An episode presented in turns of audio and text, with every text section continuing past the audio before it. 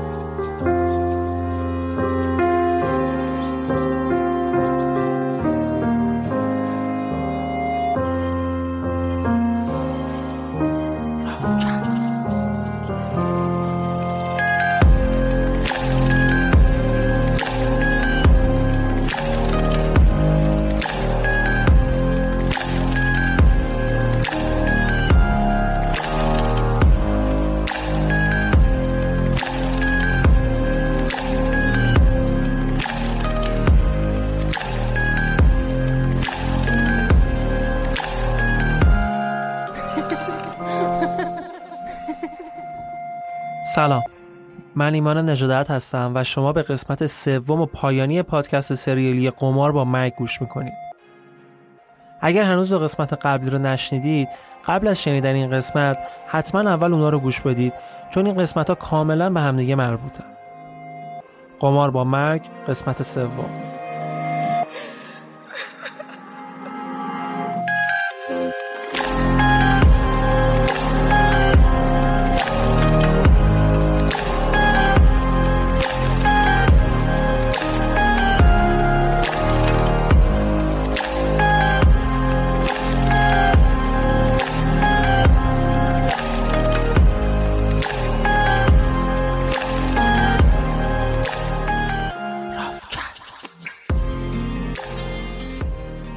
رودخونه رو که رد کرد لابلای درخت قایم شد. نیروهای مرزبانی چین اون طرف مرز داشتن نگهبانی می‌دادند هوا به قدری سرد بود که پای شین داشت یخ می‌زد. اطرافش که یکم بهتر نگاه کرد یکم دورتر چند تا کلبه دید. اونجا قسمت فقیرنشین و کوهستانی استان جیلین چین بود. شین از تاریکی شب استفاده کرد و لابلای درخت خودش رو به یکی از کلبه ها رسوند. به محض اینکه نزدیک خونه شد صدای سگای صابخونه بلند شد. هفت تا سگ بزرگ که منتظر بودن شین رو تکه و پاره کنن. صابخونه از صدای سگا میاد بیرون. شین رو می‌بینه. شین ازش یکم غذا و یه جای خواب می‌خواد که بتونه شب رو صبح کنه.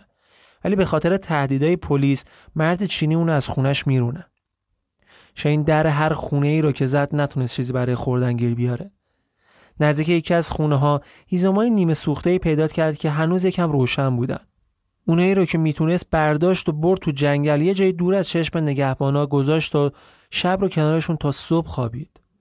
صبح که چشماشو باز کرد سرما تا مغز و استخونش رفته بود. به زور تونست خوش رو تکون بده. از جاش که بلند شد جاده رو گرفت و تا نزدیکی های زور رفت و رفت تا یه کلبه دیگه دید. دوباره در زد. یه مرد کره چینی در رو باز کرد. شین ازش کمک خواست اما اونم دوباره شین رو به خونش راه نداد. به جاش به اون دو تا دونه سیب داد و بهش گفت که برای اینکه به ها نخوره از مسیر پرپیچ و خم بین تپه ها بره. شین به مسیرش ادامه داد تا دوباره به یه کلبه دیگه رسید. این بار صابخونه که یه چینی بود اونو به خونش راه میده و بهش یکم برنج برای خوردن میده. و بعد از اون به شین پیشنهادی میده که شاید پایانی بود بر 23 سال بردگی و آوارگی. مرد چینی قبلا دو تا کارگر کره داشت که الان دیگه از پیشش رفته بودن. به شین پیشنهاد کار میده و شین از خدا خواسته سری قبول می‌کنه. شین در عوض کاری که برای مرد چینی می‌کرد روزی تقریبا 60 سنت پول می‌گرفت. سه وعده گوشت و برنج می‌خورد غذایی که با پارک توی اردوگاه در مودش خیال پردازی می‌کردن کفش و لباس گرم داشت لباسایی که برای اولین بار تو زندگیش کاملا اندازش بودن. هر وقت می‌خواست همون آب گرم می‌گرفت. برای اولین بار از شر شپشایی که تمام عمر باهاش بودن خلاص شده بود. آنتیبیوتیک هایی که مرد چینی بهش داده بود تمام زخمای بدنش رو از بین برده بود. برای خودش یه اتاق گرم داشت. روزی ده ساعت میخوابید. شکار می‌رفت و زبون چینی یاد می‌گرفت و خلاصه داشت به معنای واقعی زندگی می‌کرد. اما اما انگار قرار نبود شین به این راحتی یا بتونه روی خوش ببینه. تقریبا یک ماه بعد یه روز شین واسه آوردن آب برای حیوانات مزرعه میره به سمت رودخونه. نزدیکای رودخونه که میشه دو تا پناهجوی کره رو می‌بینه که اصلا حال و روز خوبی نداشتن. اون از مرد چینی می‌خواد که کمکشون کنه. اتفاقا اونم قبول می‌کنه. اونا رو دو سه روزی همونجا پناه میده و شین این چند روز از غذای خودش به اونا میده. بعد سه روز که اونا از اونجا رفتن مرد چینی به شین گفت که اونم بعد دیگه اینجا رو ترک کنه. در واقع اون شین رو به خاطر این کارش اخراج کرد.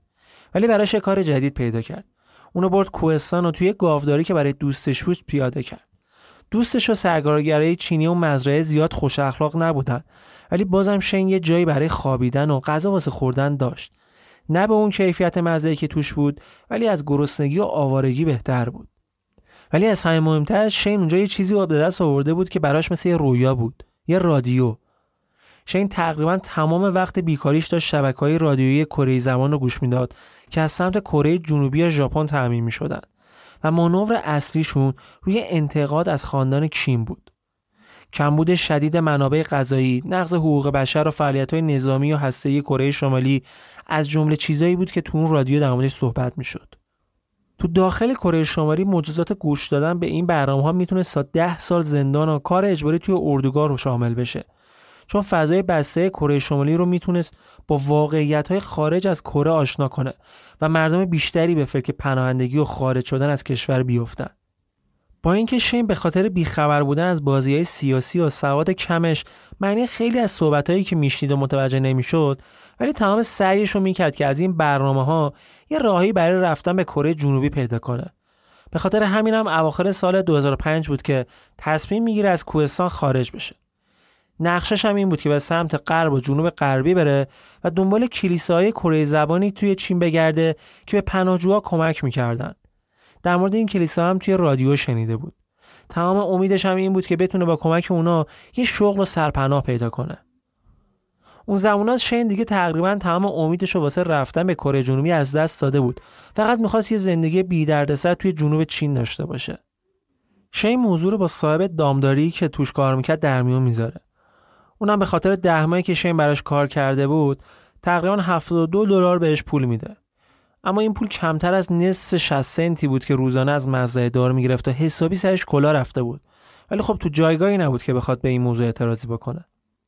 سفر تو چین هم از طرفی برای شین به مراتب امتر و بیخطرتر بود. مخصوصا این که الان دیگه هم لباس گرم و تمیز داشت. همین که کمتر جلب توجه می‌کرد. ضمن اینکه مردم چین هم دیگه پناهجوهای کره عادت کرده بودن و دیدن اونا توی خیابونا براشون زیاد عجیب نبود. وقتی شین برای مسیر 170 کیلومتری هیلانگ به چانگچون بلیت اتوبوس خرید یا وقتی برای سفر 800 کیلومتری به پکن سوار قطار شد یا حتی وقتی بیشتر از 1600 کیلومتر رو با اتوبوس به چنگدو رفت که با 5 میلیون نفر جمعیت پر جمعیت ترین شهر جنوب غربی چینه هیچ کس ازش برگشت شناسایی نخواست.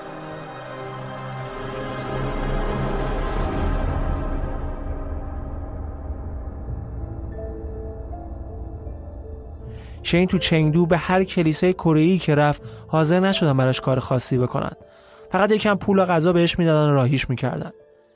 اون که دوباره امیدش از دست داده بود باز برگشت به پکن تا شاید توی رستوران های کره بتونه کاری برای انجام دادن پیدا کنه. ولی بعد از ده روز این در اون در زدن بازم فقط یکم پول غذا بهش می‌دادن. هیچ کدوم حاضر نبودن که بهش کار بدن. البته شین هم همین که شکمش سیر بود یه آرامش نسبی داشت. هر وقتم که پولی برای غذا خریدن نداشت گدایی می‌کرد. چون می‌دونست که چینی ها توی شهرها نسبتا دست و دل بازترن شین پکن رو هم ترک می‌کنه و شهرهای اطراف هم واسه کار یکی یکی میگرده ولی هیچی به هیچی. دوباره به سمت جنوب شهر هانگجو میره و این بار بعد از یک سال و دو هفته ای که از رودخونه یخزده تیومن رد شده بود بالاخره تونست توی رستوران کره کار پیدا کنه. بعد از 11 روز کار کردن یه پول نسبتا خوبی جمع می‌کنه و جیب پرپول دوباره هوای کره جنوبی رو میندازه تو سرش. از اونجا میاد بیرون و میره به شانگهای.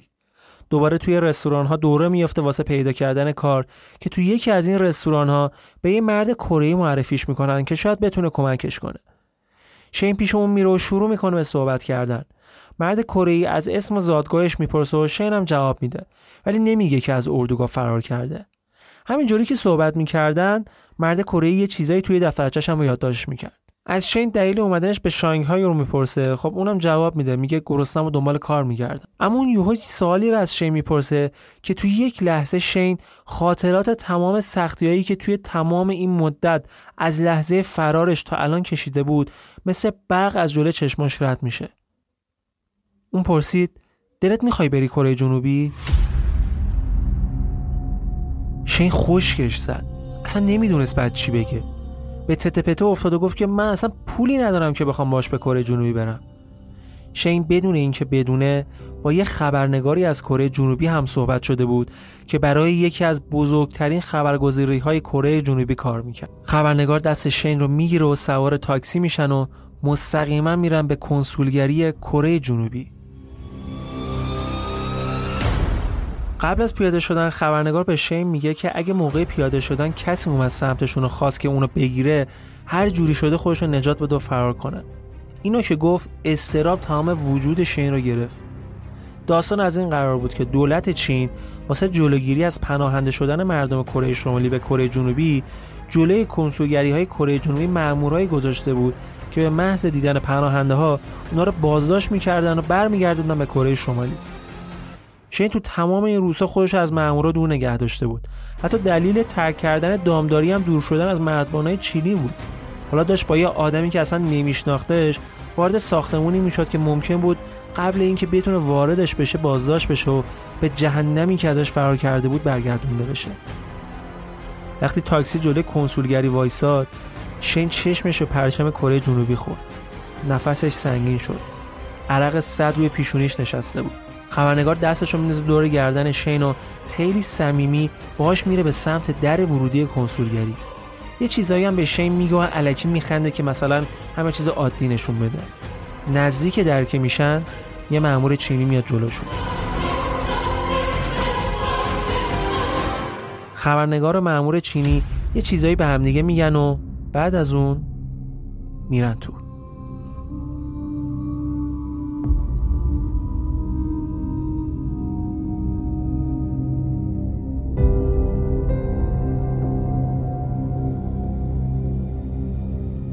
وقتی میرن تو کنسولگری شین خب مسلما هیچ چیزی از مسئولیت سیاسی نمی‌دونست. اصلا نمی‌دونست این چیزا یعنی چی. هنوز میترسید. هنوز فکر می‌کرد که هر آن ممکنه ماموره چینی جلوی در بیان تو رو اونو با خودشون ببرن و برش گردونن به کره شمالی. هنوز نمی‌تونست قبول کنه که تحت حمایت دولت کره جنوبیه. کنسولگری راحت بود. هر روز می‌تونست دوش بگیره و لباسای تمیز بپوشه. هر روزی که میگذشت شین بیشتر احساس امنیت می‌کرد و بیشتر آماده سفر به کره جنوبی می‌شد. چند روز بعد شین فهمید اون خبرنگاری که بهش کمک کرده بود و به خاطر مسائل امنیتی هیچ وقت اسمشو نفهمید به خاطر کمک به شین یه چند روزی توی چین افتاده بود زندان. شین شیش ماه توی کنسولگری کره جنوبی زندگی می‌کنه و بعد به سئول جایی که با پارک روزها و هفته ها در موردش رویا پردازی می‌کردن میره. ماموران اطلاعات ملی کره جنوبی NIS به شین داستانش خیلی علاقه نشون دادن. بازجوییهاش توی سئول نزدیک یک ماه طول کشید و شین هم صادقانه هر چیزی که بود و براشون تعریف کرد. بعد از اون شین را به وزارت اطلاعات سپردن. وزارت اتحاد هدفش تشکیل یک کشور کره واحد و تمام سیاست گذاری و فعالیت هایی هم که می‌کنه تو همین راستاست. اونا توی سئول یه مجتمع سه طبقه ساخته بودن که شبیه بیمارستان بوده و شدیداً امنیتی سربازای مسلح ازش مراقبت می‌کردن. تمام پناهجویی رو که از کره شمالی به کره جنوبی میبردن برای اینکه با شرایط زندگی توی کره جنوبی هماهنگ بشن با نظام سرمایه‌داری بتونن تطبیق پیدا کنن میبردن اونجا یه سه ماهی بهشون آموزش می‌دادن از خوندن و نوشتن گرفته تا آداب معاشرت و حقوق شهروندی و علوم مختلف و حتی رانندگی یه سری سفر آموزشی هم بود که میبردنشون تا با فضای شهری آشنا بشن. مثل ایستگاه مترو و مرکزهای خرید بزرگ و بانک و اینجور جا شنگ خودش تنهایی از ثروتمندترین شهرهای چین رد شده بود و ساختمانهای بلند و ماشینهای پرزرق و برق و دیده بود خیلی راحت تونست خوش با شرایط جدید وقف بده. اون تونست تو همون ماه اول کارت شناسایی یا تابعیت کره جنوبی رو بگیره. تا دو سالم دولت بهش خونه مجانی و مقرری ماهیانه 800 دلاری می‌داد. که اگه وارد دورایی یادگیری شغل و تحصیلات عالیه می‌شد این مبلغ تا 18 هزار دلار در ماه هم بالا می‌رفت. شین تو کلاس درس شرکت می‌کرد. وقتی تو کلاس تاریخ دلیل شروع جنگ دو کره رو که حمله کره شمالی به همسایه جنوبی بود و شنید چه خودش چه بقیه پناهجوی کلاس ما تو مبهوت همدیگر نگاه می‌کردن. اونا باورشون نمی‌شد که تمام عمرشون از حکومت دروغ شنیده بودن. تا اون روز اونا فکر می‌کردن که دلیل جنگ دو کشور حمله همسایه جنوبی به اونا بوده. ولی شین زیاد به اینجور کلاس علاقه نشون نمی‌داد. به جاش عاشق کلاسایی بود که در مورد کامپیوتر و اینترنت بهش آموزش می‌دادن. ولی وقتی که ماه اول اقامتش تو اون مجتمع تموم شد درست همون زمانی که دیگه داشت احساس آرامش و راحتی می‌کرد کابوس های شبانه شروع شد. هر شب خواب مادرش رو می‌دید که بالای دار داره دست و پا می‌زنه. بدن سوخته پارک رو روی حساره اردوگاه می‌دید.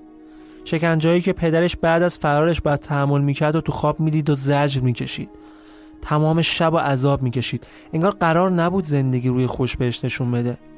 این کابوس ها انقدر ادامه پیدا کرد که شین دیگه حتی نمی‌تونست توی کلاس ها شرکت کنه.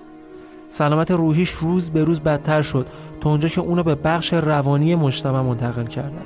دو ماه و نیم تک و تنها اونجا بود. داروهایی که بهش می‌دادن فقط اندازه بیدار نگرش میداشت که بتونه غذا بخوره و دوباره بگیره بخوابه. توی کنسولگری کره جنوبی که بود شروع کرده بود به خاطره نوشتن. دکترای مجتمع ازش خواستن که برای درمانش دوباره به خاطر نویسیاش ادامه بده. شین تمام طول زندگیش خاطره جز کار سنگین و شکنجه و کشتار و اعدام نداشت. ولی شروع کرد به نوشتن همونا. تا وقتی که کم کم اوضاش بهتر شد ولی شوکه کننده ترین اتفاقی که توی زندگی شین افتاده و یکی از اصلی ترین دلیل های کابوساش و بستری شدنش توی بخش روانی شاید اعترافی باشه که تقریبا یک سال بعد از رسیدنش به کره جنوبی کرد. شین درباره دلیل اعدام مادر و برادرش دروغ گفته بود و این موضوعی بود که دیگه نمی‌تونست مثل یه راست پیش خودش نگه داره. ماجرا از این قراره که پنجم آوریل 1996 معلم مدرسه شین بهش اجازه میده که بعد از چند ماه زندگی توی خوابگاه مدرسه بره پیش مادرش و شب خونه بمونه. شین اصلا دلش نمی‌خواست این کارو بکنه اصلا به مادرش اعتماد نداشت. ولی خب به هر حال میره. وقتی می‌رسه خونه برادر بزرگترش رو هم می‌بینه. برادرش توی کارخونه سیمان کار می‌کرد که تو جنوب اردوگاه بود. آخرین باری که دوتا داداش همدیگر دیده بودن ده سال قبلش بود. برادرش الان دیگه 21 دو سالش شده بود. مادرش شین از دیدنش خوشحال که نشد هیچ یه جورایی انگار معذبم شده بود. مثل همیشه همون غذای همیشگی رو با ذرت درست می‌کنه و کف آشپزخونه میشینن به شام خوردن شام رو هم که می‌خورن شین میره تو اتاق که بخوابه. یکم که میگذره از صدای تق که از آشپزخونه میاد بیدار میشه. یواشکی از لای در نگاه می‌کنه می‌بینه که مادرش برای برادرش برنج پخته. غذایی که شین تمام عمرش حسرت خوردنشو داشت. اما برنج توی اردوگاه اونم توی خونه که شین توی زندگی می‌کرد خب یکم عجیب بود. شین می‌دونست که قطعا این برنج دزدیه. یواش یواش های مادر و برادر شین شروع شد. از حرفاشون فهمید که برادرش از کارخونه فرار کرده و اگه بگیرنش احتمالا اعدام میشه. صحبتاشون برای پیدا کردن راه حل ادامه داشت که یک کلمه عجیب گوش شین رو تیز می‌کنه. فرار. شین اونجا شستش خبردار شد که برادرش برای انجام مقدمات فرار برگشته خونه و اون هم غذای توراهیشه اون هم عصبانی شده بود هم ترسیده بود. واسه اینکه می‌دونست که برادر و مادرش می‌دونن با فرار کردن در واقع کل خانواده رو دارن به اعدام میکشونن و با این وجود دارن همچی کاری رو باز انجام میدن. شین که اون موقع 13 سالش بود عصبانیت و حسادتش بابت فرار و داستان برنج تمام وجودش رو گرفته بود. به هوای دستشویی رفتن از خونه می‌زنه بیرون و تو خود مدرسه رو میدوه. نگهبان مدرسه رو بیدار می‌کنه و در عوض جیره غذایی بیشتر و رهبر شدن تو کلاس مادر و برادرش رو لو میده.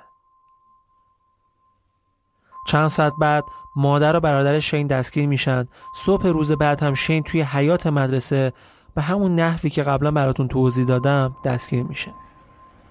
شین فکر می‌کرد که همه چی رو به راهه. وقتی برسه پیش افسر اردوگاه اونا می‌دونن که شین چیکار کرده و آزادش می‌کنن. ولی افسر پشت میز هیچی از ماجرای خبرچینی شین نمی‌دونست. داستان از این قرار بود که نگهبان مدرسه تمام ماجرا رو به نفع خودش مصادره کرده بود و هیچ اسمی هم از شین به عنوان خبرچین این ماجرا نبرده بود. موقعی که مادر و برادر شین داشتن اعدام می شدن شین دیگه داشت نتیجه خبرچینیش از نزدیک می‌دید. بدون کوچکترین عذاب وجدانی چون اونا رو سزاوار این اعدام می‌دونست. چون اونا بودن که باعث شده بودن هشت ماه تمام خودش و پدرش بدترین شکنجه ها رو تحمل کنن. اتفاقاتی که توی اون هشت توی زندان برای شین افتاده بود و شکنجهایی که شده بود همه واقعیت داشت. ولی اصل ماجرا این بوده که شین بود که مادر و برادرش رو فرستاد پای چوبه دار. چون اون به قوانین اردوگاه ایمان داشت.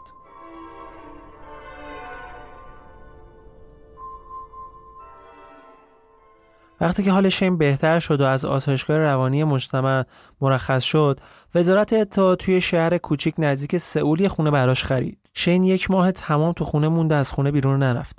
ولی یواش یواش تونست خودش رو پیدا کنه. تو کلاس رانندگی ثبت نام کرد و قبول شد.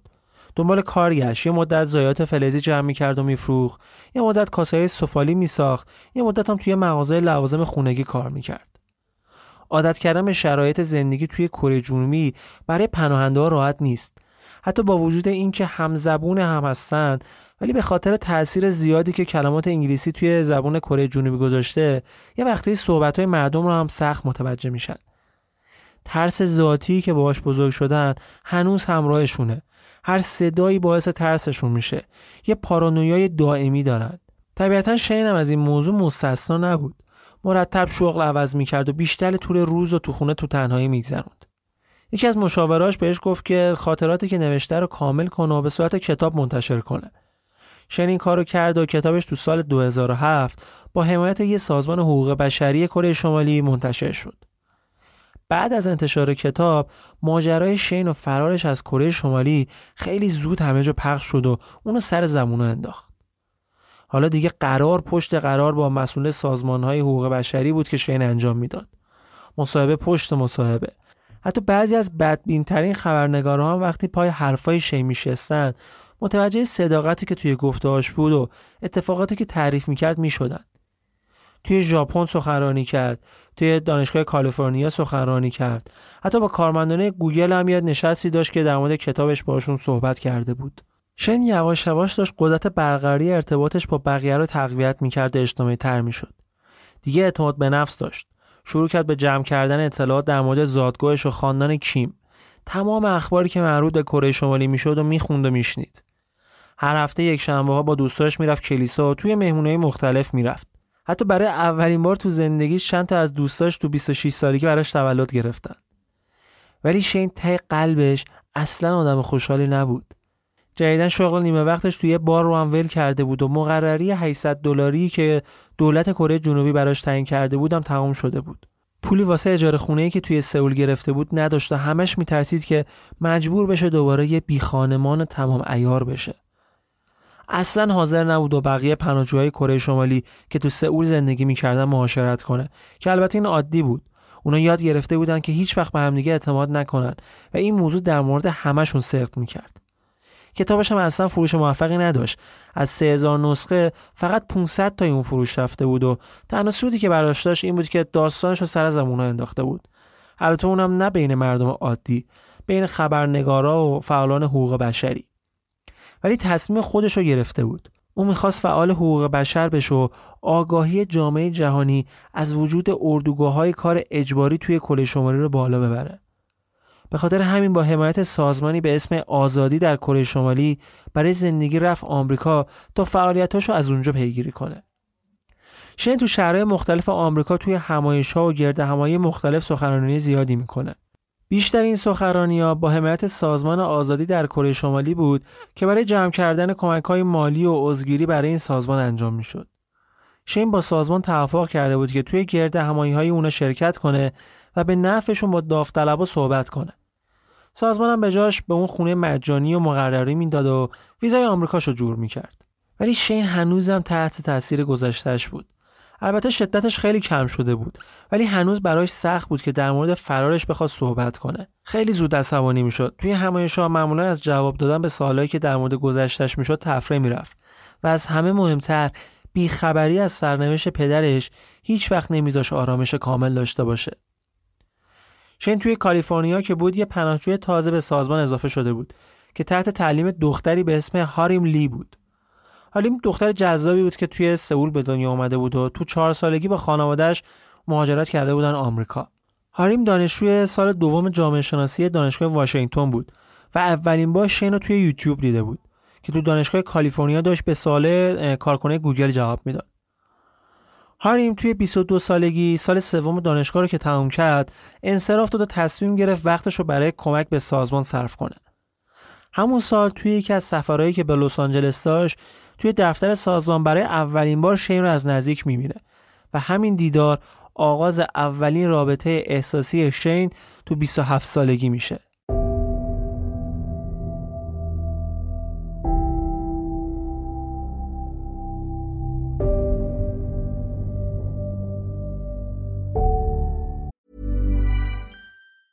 Everyone knows therapy is great for solving problems, but getting therapy has its own problems too, like finding the right therapist, fitting into their schedule, and of course, the cost. Well, BetterHelp can solve those problems. It's totally online and built around your schedule. It's surprisingly affordable too. Connect with a credentialed therapist by phone, video, or online chat, all from the comfort of your home. Visit betterhelp.com to learn more and save 10% on your first month. That's BetterHelp, H E L P. I'm Sandra, and I'm just the professional your small business was looking for. But you didn't hire me because you didn't use LinkedIn jobs. LinkedIn has professionals you can't find anywhere else, including those who aren't actively looking for a new job but might be open to the perfect role, like me. In a given month, over 70% of LinkedIn users don't visit other leading job sites. So if you're not looking on LinkedIn, you'll miss out on great candidates like Sandra. Start hiring professionals like a professional. Post your free job on linkedin.com/people today. ولی قوانین سازمان آزادی در کره شمالی اجازه داشتن رابطه بین اعضا رو نمی‌داد که این موضوع باعث عصبانیت شدید هر دوی اونا شده بود و این موضوع رو دخالت سازمان توی زندگی شخصیشون می‌دونستن. انقدر که شین سازمان رو ول می‌کنه و برمیگرده کره جنوبی. یه مدت بعدم از سازمان استعفا میده. ولی چند روز بعد از استعفاش میره واشنگتن و یه مدتی رو تو خونه هاریم و خانوادش میمونه. یکم که میگذره شین و هاریم یه سازمان مردم نهاد به اسم شبکه آزادی کره شمالی رو تأسیس می‌کنند برای جمع کردن پول و دادن سرپناه به پناهجوهای کره شمالی و از همه مهمتر قاچاق جزوهای ضد حکومتی به داخل کره شمالی. ولی رابطه شخصیشون زیاد با هم دیگه خوب پیش نمیره. اونو فقط بعد از 6 ماه زندگی توی خونه مشترک تصمیم می‌گیرن که از همدیگه جدا بشن. شاید بشه دلیل اصلی این موضوع رو این دونست که شی مهربونی کردن و ابراز علاقه کردن و هیچ وقت یاد نگرفته بود. شاید بهترین تعریف از شین حرفی باشه که توی یکی از سخنرانیاش خودش در مورد خودش زد. من حیوانی درنده بودم که خبرچینی خانواده و دوستانم رو می‌کردم. تنها چیزی که یاد گرفتم این بود که برای بقای خودم باید بقیه رو شکار کنم. جسم من از اون اردوگاه فرار کرده ولی ذهنم هنوز اسیر اون اردوگاهه.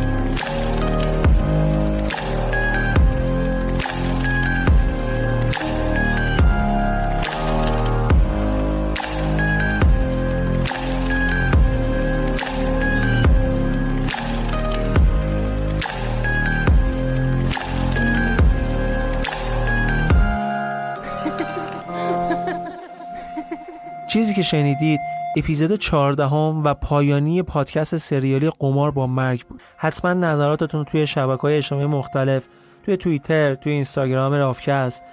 به من بگید توی دایرکت هم کتو شده برای من بفرستید نظراتتون و انتقاداتتون و ایرادات کار رو بگید چون اینا کمک می‌کنه که کیفیت کار پادکست بره بالاتر. و یه کار با کیفیت بالاتری بتونم توی هر قسمت به شما ارائه کنم. عکس و مطالب تکمیلی این اپیزود و مثل تمام اپیزودهای قبلی می‌تونید توی سایت رافکست rafcast.ir یا تو همون کانال تلگراممون دنبال کنید. و از همه مهمتر این که رافکست رو به دوستانتون که فکر می‌کنید از شنیدنش ممکن لذت ببرن معرفی کنید. اگر هم دوست داشته باشید می‌تونید از هر سه قسمت سریال قمار با مرگ حمایت مالی کنید. می‌تونید به صفحه رافکست توی سایت هامی باش برید که لینکش رو توی توضیحات پادکست می‌ذارم و اونجا از پادکست پشتیبانی کنید. ممنون که تا پایان مثل من همراه بودید.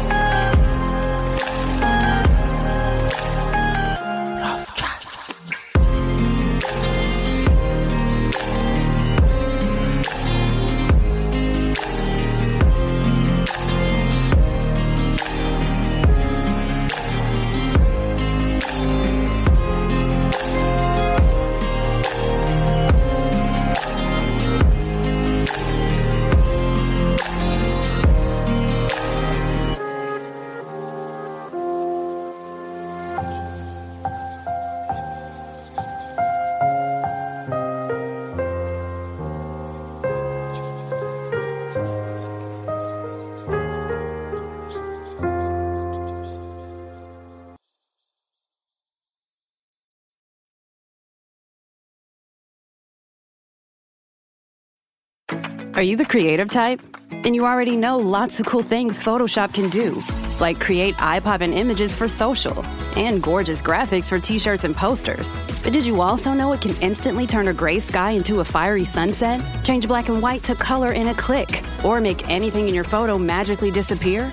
Maybe you're wondering can anyone use Photoshop to take images from ordinary to amazing? Nope, everyone can. Visit Photoshop.com and get started for free.